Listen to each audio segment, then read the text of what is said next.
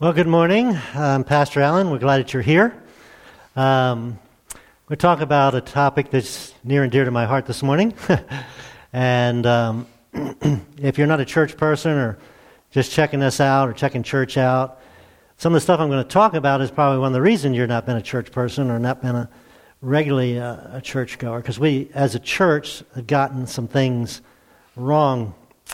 Um, I want to talk about what kind of church we're trying to be or want to be or are, and reasons why that's the kind of church we are. And it's a little bit different than you might expect if um, you know our tradition and denomination we're part of. So, hopefully, you'll find this informative and helpful, and hopefully inspirational and uh, visionary, because uh, we are truly trying to be the the church that God wants us to be. Now, all churches pretty much would say that. So I want to talk a little bit about my pilgrimage and my history and how I got, or we got where we are today. So, glad that you're here. Um, separation of church and hate. For whatever reason, church and unchurched people tend to not like each other. It's kind of like political scene where Democrats and Republicans don't like each other. The problem with that is not much gets accomplished, does it? And if you're like me, you're a little frustrated with the political process. There's just a lot of arguing and, and not getting much done. And it's not very constructive uh, the way the church and culture, if you will, uh, are the opposite ends of the, of the spectrum. So I came across this story. I thought it was exemplary of what we're talking about a young pastor who was very Republican. His church was very Republican, very conservative. And he became pretty famous, and he was asked to come and pray with the president, and pray for the president. and he was concerned about that. Uh, president's different political party. Is it being too political? Uh, what are people going to think? All that kind of stuff. But anyway, before he had an answer, he had a, the privilege of going and spending some time with Billy Graham. Now, Billy Graham doesn't go out much anymore. He's quite old. And, but he does have groups of pastors come in and he talks to them. And so while he was there, he had a chance to ask Billy Graham what he should do. He said, I'm concerned, you know, what are people going to think if I go and pray with the president? And uh, I love Billy Graham's answer. He said, Son, you're a preacher, and this is what we do. And that was his answer. uh, don't worry about, you know, what people are going to think. You know, go and pray. Pray for the president. now, I grew up in, uh, well, started going to church as a teenager, but since then I've been in a quote unquote Southern Baptist church, and we're a Southern Baptist church, and, and that probably brings some things to mind, some connotations. Part of the evangelical church, if you will, in America. And over the years, uh, I discovered that my church leadership, type of church that I wanted to have, was the kind that I grew up with. Uh, that was my model. Uh, and for most of us, that's our model. It's really not the Bible or what Jesus would do. It's the model the church we were comfortable with or we grew up with. so over time, I began to notice that it seemed like we were always against everything. Uh, I don't know if you go back some years, you know, we were uh, against the lottery, uh, which, which I agree with. We should be against the lottery. And we were, we were against Disney. We tried to boycott Disney. I don't think that had much effect. Uh, we were against Cabbage Patch dolls. Some of you remember back that far? I don't know, even know why we were against Cabbage Patch dolls, but we were. And then, of course, we were against abortion, and I agree we should be against abortion. And now we're supposed to, to uh, boycott, is it Target, right? Um, we're supposed to boycott Target. And it just seemed like we were always against something. Of course, we're against the gays, and we're against, you know, same sex marriage, and the list is almost endless of things we're against. And theologically, I would agree with, with most of those positions. Uh, but I didn't want to be against everything. And then uh, years ago, I heard Rick Warren say that the church should be known for what it's for, not what it's against. And I thought, yeah, yeah, I agree with that. So that began part of this, this process. And if you look at Jesus, and if you look at Paul in particular, you don't really see them standing up against things. I mean, Jesus, in particular, he ministered during an occupation by a foreign country, the Roman Empire. If you wanted to be against something, he could have preached against the Roman Empire, couldn't he? But he didn't. Um, Paul didn't. In fact, the only people that Paul and Jesus seemed to be against were who? If you think about it. It was this group we call the Pharisees. And they were the really, they were like the religious right of their day. They were against everything. And they were the only people that Jesus and Paul seemed to be against. And the Pharisees, as well as evangelical church, tend to have, from my perspective, this attitude become like us, and then you can join us. You know, stop doing that, don't do that. You know, be a Republican, don't be a Democrat, you know, whatever. Then you can come and join us. Now, who's that sound like? That sounds like the Pharisees, right?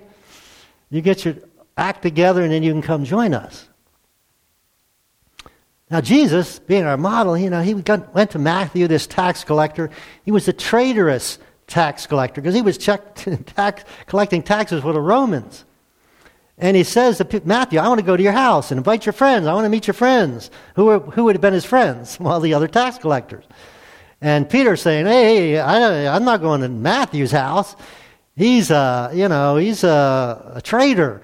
You know, I'm going to get tax collector cooties or something if I go spend hang out with him. I don't know if Peter went or not, but Jesus went, didn't he? So the evangelical church is so concerned about making a point. But the question were, were we really making any difference? I remember years ago, and some of you have been around Joneses, Hoovers, you know, we'd go out on, on, on uh, Dual Highway and hold these anti-abortion signs once a year. I can't remember the reason, what, what the date was, why we did it. It wasn't in January because I remember it wasn't cold. And, uh, you know, we were making a point. And I agree. I agree we're against it. But did we make a difference? You know, the people that were for us would cheer us. The people against us would yell things at us as they drove by. I don't think we made a difference. Now, people that work in crisis pregnancy centers, I think they make a difference. But I don't think we made a difference. Now, here is something I want you to remember. don't remember much else that I say this morning, it's always easier to make a point than it is to make a difference. You parents get this.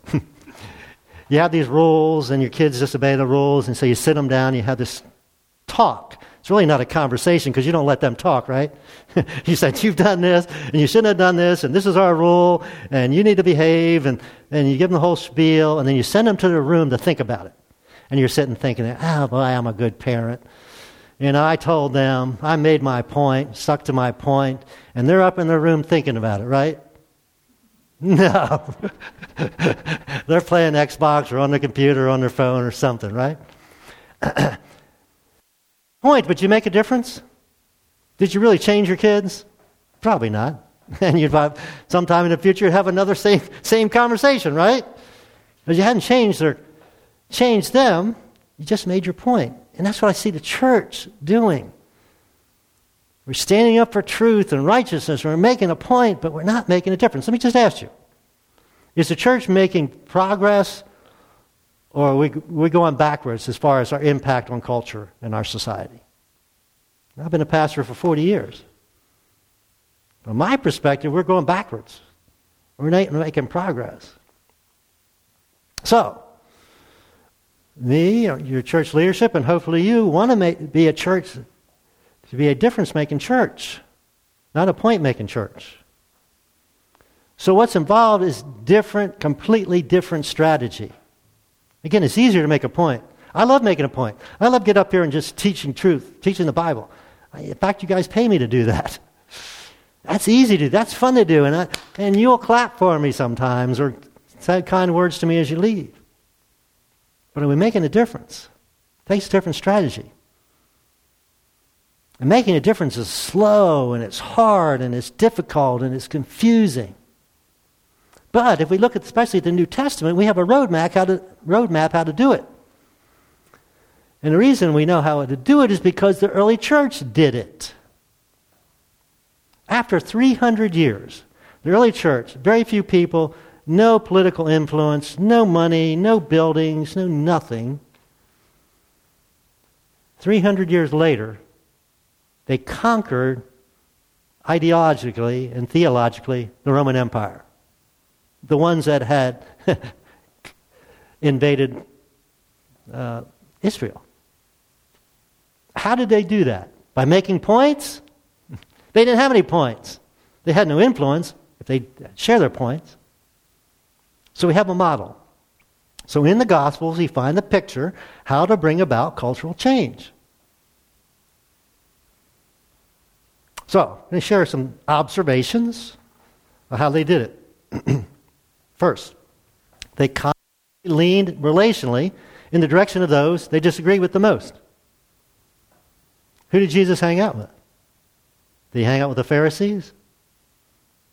That's who he agreed with the most theologically. We'll talk about that in a minute.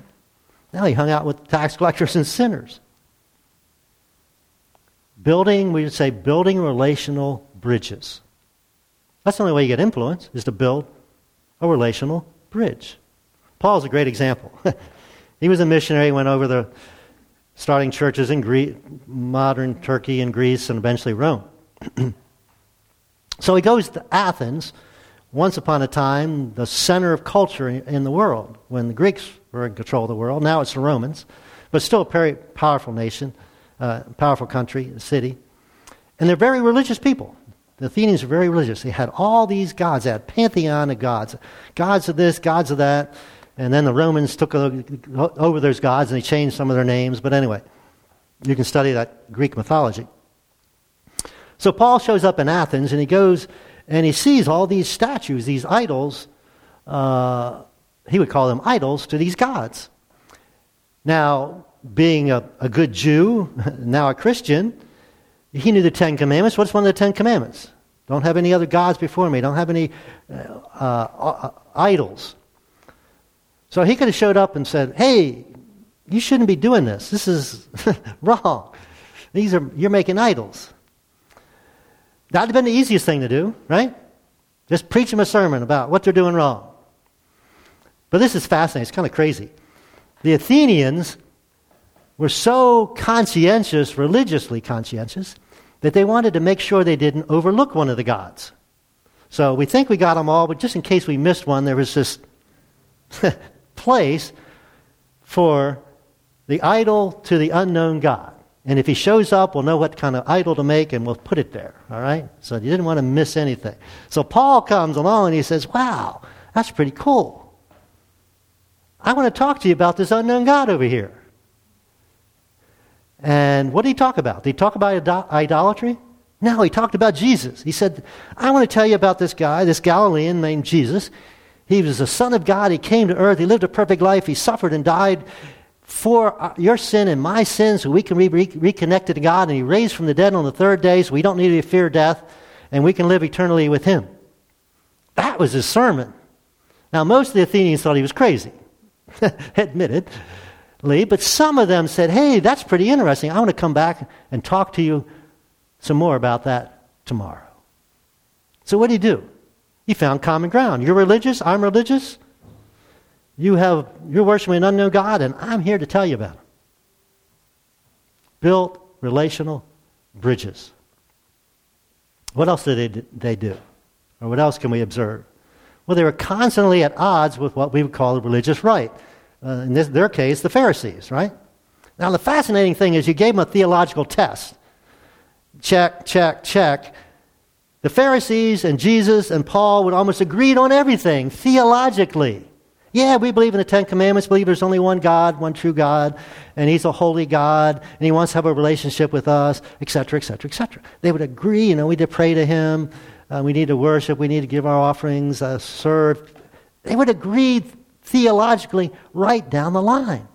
But they were constantly butting heads on who they agreed with on just about everything. So, what was it? Well, it was a different approach, it was different methodology, it was a different uh, way of doing things, a different way of seeing things. Give an example. Jesus, uh, woman caught in adultery, brought to Jesus. Bible says, you know, she should be stoned. Jesus would agree with the Bible. he wrote the Bible. He would agree with that. The Pharisees wanted to stone her. I don't know if they wanted to really stone her. They wanted to trap Jesus, but uh, they wanted to stone her, and Jesus, what did he do? He said, ah, well, you know, yeah, that's what the Bible says, but, it, you know, who, who here without sin, you go ahead and throw, you, you throw the first stone. and they all walked away. Now, Jesus told her, hey, I, am not going to condemn you either, but stop doing this. This is, not, this is not healthy. It's not good for you. So, methodology, approach, completely different. Theologically agreed, approach was different. Now, now theologically, I agree with the religious right, the evangelical church. It's just methodology that I have problems with. Another thing, they weren't concerned about guilt by association. Now, this is not a good parenting style, parents. it's important who your kids hang out with. Don't say, hey, hang out with the worst kids in school. You know, it's not a good parenting strategy, but theologically or for Jesus followers, it needs to be our strategy. um, what was Jesus' reputation? That's what we're concerned about, a reputation, right? What people think. What was Jesus' reputation? He was accused of being friend of tax collectors and sinners. Another place, he was accused of being a drunkard, a partier. All right?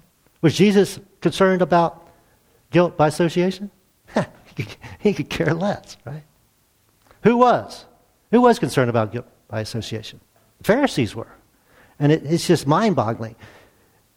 They, uh, they had Jesus arrested. They I assume they paid, I think they paid these guys to lie about Jesus, give false testimony.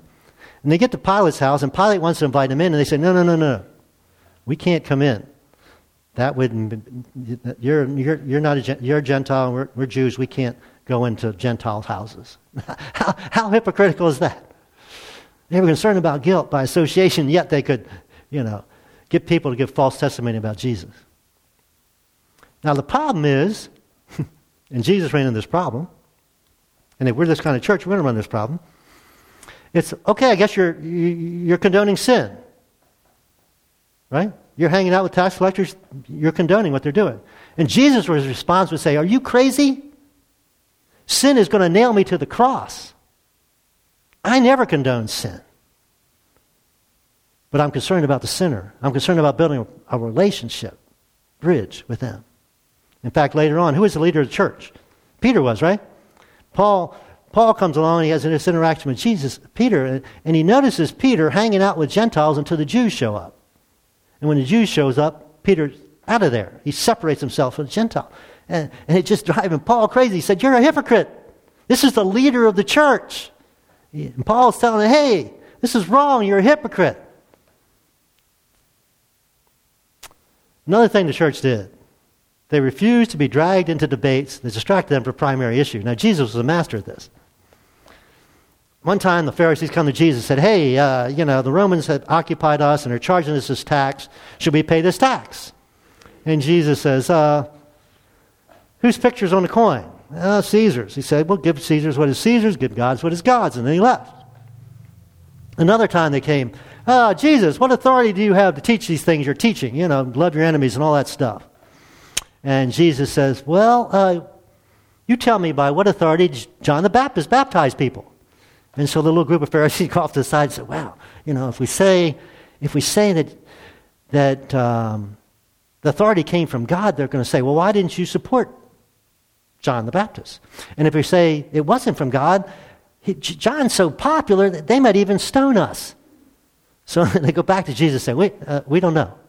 And Jesus said, Neither am I going to tell you what, by what authority I, I say what I say. And he leaves. Now, did Jesus know what authority he had?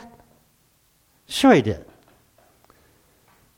Here's the point. Sometimes there's questions you should never answer, depending on who's asking, what attitude, for what purpose. And it's not that complicated. You can tell when people are just trying to make an argument, get an argument, right? And when a person sincerely wants to know what you think. There's sometimes, teach your kids this. Sometimes you don't need to answer every question. Now, here's a biggie we see in the early church They didn't judge non believers for behaving like non believers. This is the thing that drives me crazy about the evangelical church. we rant and rave about the folks, things the folks out there are doing when they make no commitment to the principles that we are trying to follow. Whose behavior should we monitor? Our behavior. Jesus followers aren't that good at being Jesus followers. Why would we expect non Jesus followers to be Jesus followers? It's crazy. It's none of our business. Again, Paul going to Athens and saying, What's the matter with you Athenians worshiping these idols? That's crazy, right? They didn't know any better. Now, should we be concerned? Absolutely, about the behavior of folks out there. But we shouldn't try, we shouldn't be judging them at all. We're going to judge somebody, judge ourselves. Now, we're going to look at something Jesus said, and then something Paul said, and then we'll wrap this teaching up. So, this is the beginning of Jesus' teaching, and he uses this analogy, and it's a really good analogy. He says, You are the light of the world. He's saying, All right, the world is dark. There's not a lot of good in the world. And so you're supposed to be light. You're supposed to be representing me. And appreciate the songs. The light was in all three songs that uh, Dan did. Um, if you've ever been in a dark room and turn, you know, put a flashlight on or a candle, and nowadays we just put our phone on, uh, we can see. It's completely different. And if you walk into a, or somebody else does it, your eye goes there. You're attracted. We'll talk about that. Light is attractional. And so he says, You're to be the light of this world. Dark world, you're to be light. And he gives, goes on with the illustration. You, uh, like a city on a hilltop that cannot be hidden. You ever been flying at night and come into a big city? You know, you can be flying over some the ocean where it's dark, and then all of a sudden, you know, you show D.C. or Baltimore or something. You can't miss it. It's huge, right? It's all lit up. And he said, that's what you're supposed to be, and that's what the church is supposed to be. You know, all lit up, can't miss it. And then he uses the, this, explains the analogy. No one gets a light or lamp and puts it under a basket.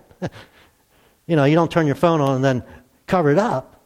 You don't light the, the flashlight and cover it up, a candle and cover it up. If you're low light, you want it to shine. So he said, instead, a lamp is placed on a stand where it gives light to everyone in the house. So, how are we supposed to do that? Well, he, he gives a good example. He says, in the same way, here's how you can show light, be light in a dark place. Let your good deeds shine out for all to see. All right?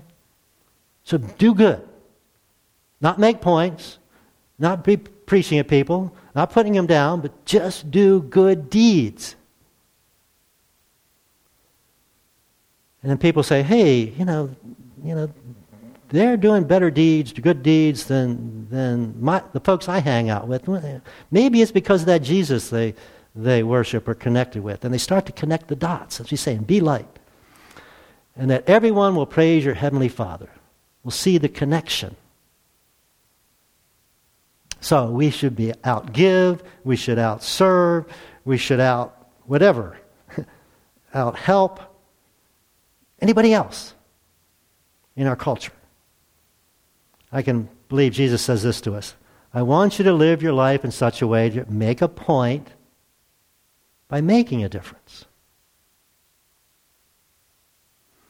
And Jesus could, knows what people think. I sometimes try to anticipate your pushback. And, and so their pushback was well, what about the truth? What about the, the Word? What about the Bible? What about righteousness? What about holiness? And so Jesus responds.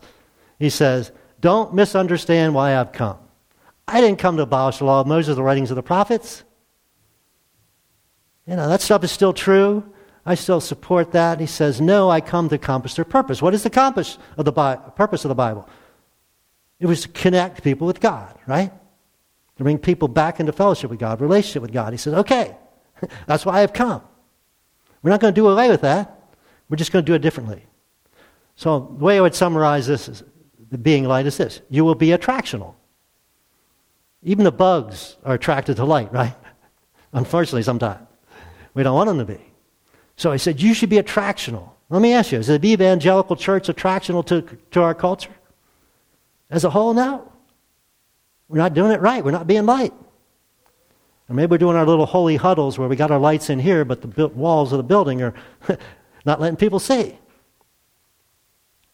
So that's Jesus' illustration. Let's look at way Paul, one way Paul described how we should do this. This is in Colossians, verse, uh, chapter 4, verse 5. Be wise in the way you act toward outsiders. Now, he's describing Jesus followers and people that aren't Jesus followers. He's not saying good people and bad people. The difference between Jesus followers and people that aren't. So we're insiders, quote unquote, if you're a Jesus follower. If you're not, again, we're glad you're here. If you're not, you're an outsider. All right? So he says, be uh, wise. Think about it. Be conscientious. Be careful in the way you act toward people that aren't Jesus followers. Then he goes on. He said, make the most of every opportunity. So anytime you're uh, having a relationship or having a conversation or an interaction with somebody that's not a Jesus follower, make the most of that opportunity to be light. Now, he describes how to do that. He says, let your conversations be always full of what? Go ahead. Full of what?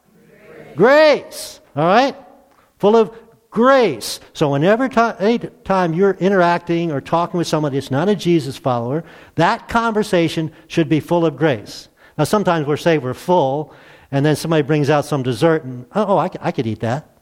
Our kids used to say that their dessert department isn't, wasn't full. the, you know, the, the good food department was full, but the dessert department wasn't full. when, G, when Paul, well, what's the word, what's, what's the word full mean? If I have a glass full of water, that means it's full to the brim. And I have to be careful when I carry it, otherwise the water will spill out. I can't put anything else in there, right? Because it's full. He said our conversation should be full of grace. Now, this is fascinating. Seasoned with salt. Now, if I have a glass of water, I can put a little salt in there, couldn't I? And make salt water. He said, full of grace, completely, totally grace, but then sprinkle in salt or truth. All right? Think about this way. If you expect people to respect you, what do you have to do? Respect them. Absolutely. Does the evangelical church respect, as a whole, respect the people in our culture? No. And so they don't respect us. Our goal should be to bring out the best in that person. Of course, we believe part of that is being a Jesus follower. So as I look back at the church, evangelical church, for the last 50 years, Paul said, let your conversation be full of grace, sprinkled with salt. You know what? How, my interpretation of the evangelical church is it's this. We had conversations full of salt, sprinkled with a little grace. You know, if you stop doing that, get your act together, whatever, and you can come join us. how dare you? Behave yourselves.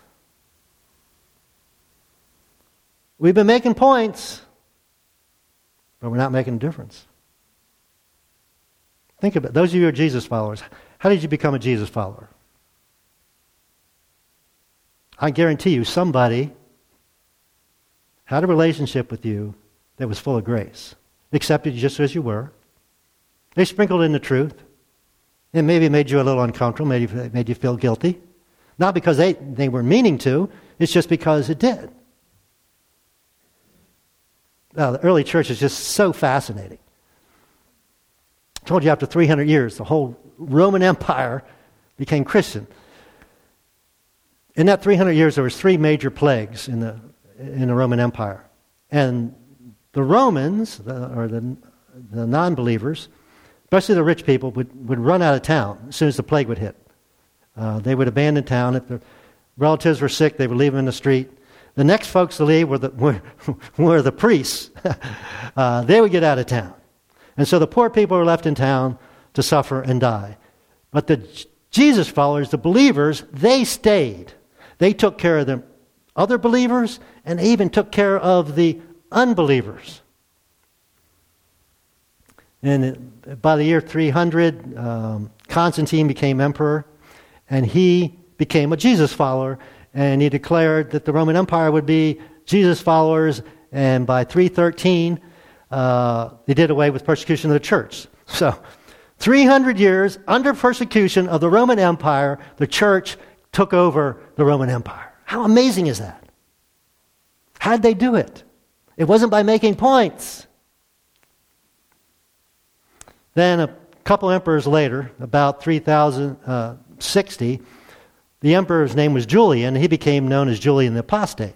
And he said, I want to go back to the old days. I want to go back to pagan worship. So he made pagan temples, and, and uh, you got pagan priests. And he got really frustrated because they weren't getting any traction. You know, Christianity was taking over.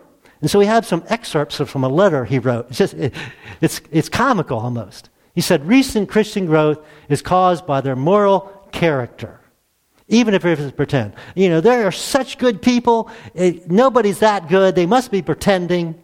But that's part of their growth. And by their benevolence towards strangers. Now, he goes on to explain what he means. I think that when the poor happen to be neglected and overlooked by the priest, he meaning the pagan priest, his priest, okay? They're neglecting the poor because they don't care about the poor because they believe their gods don't care about the poor. Then he says, but the impious Galileans, that's how he described the Jesus followers, observe this and devote themselves to benevolence. Ah, you're not going to take care of your own people? And he goes on. The impious Galileans support not only their poor, but ours as well. That's how the church took over the Roman Empire. And he finishes with this Everyone can see that our people lack aid from us, but they're getting aid from the impious Galileans. so, how was the West won? That's how the West was won. So, how can we make a difference? Well, same way they did. First, we're not going to fear guilt by association. The problem is, we'll at times appear inconsistent. We'll treat one situation one way and another situation that way. Jesus hung out with Matthew, he hung out with you know, he went to some Pharisees' houses. Well, which is it, Jesus? He would say, it's not either or, it's both. The old black preacher would say, Jesus didn't come to take sides, he came to take over. Didn't take sides. We can't take sides. Don't worry, guilt by association. Secondly, we're not going to police the behavior of people who don't believe what we believe. That's crazy. It's insane. Now, sometimes I'll say, if you're not a Jesus follower, you know, this is what the Bible teaches. I believe it's helpful, beneficial to you, even if you're not a Jesus follower. The principles work. Now, if you're a Jesus follower, say, hey, we got to do this. That's what Jesus says. We got to be lights. We got to be attractional. Thirdly, we're not going to talk, we are going to talk about political and cultural issues that interface with biblical teaching. We don't shy away from those things. We teach those things. We teach them for us. Because as Jesus followers, we have to. We have to take care of the poor. And we have to, you know, not waste our resources on gambling. We have to you know, support the unborn. We have to do those things.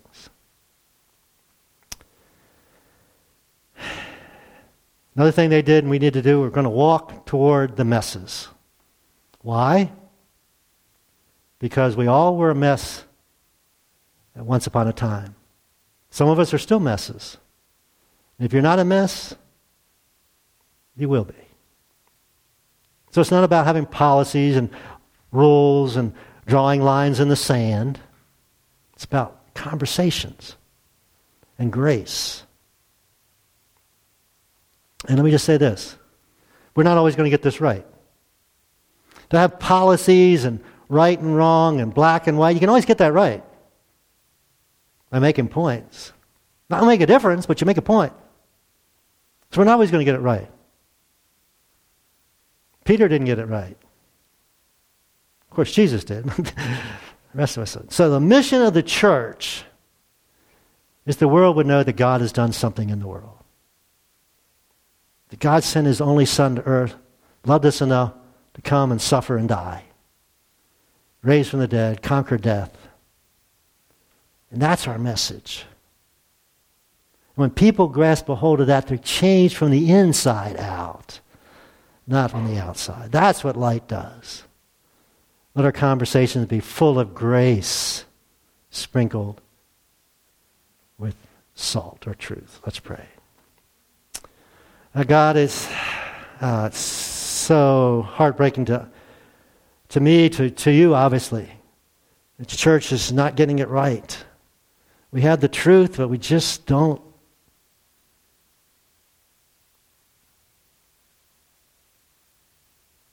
share with grace. We're losing ground, God, and that makes you sad. But we have the model. And we certainly have a lot more resources than the early church. We had the model. And maybe it'll take a few hundred years, but we need to do our part. God, help us do that. If you're not a Jesus follower here this morning, we would, we would pray for you. We'd ask you to, to try it. Your life will never be the same. We thank you in Jesus' name. Amen.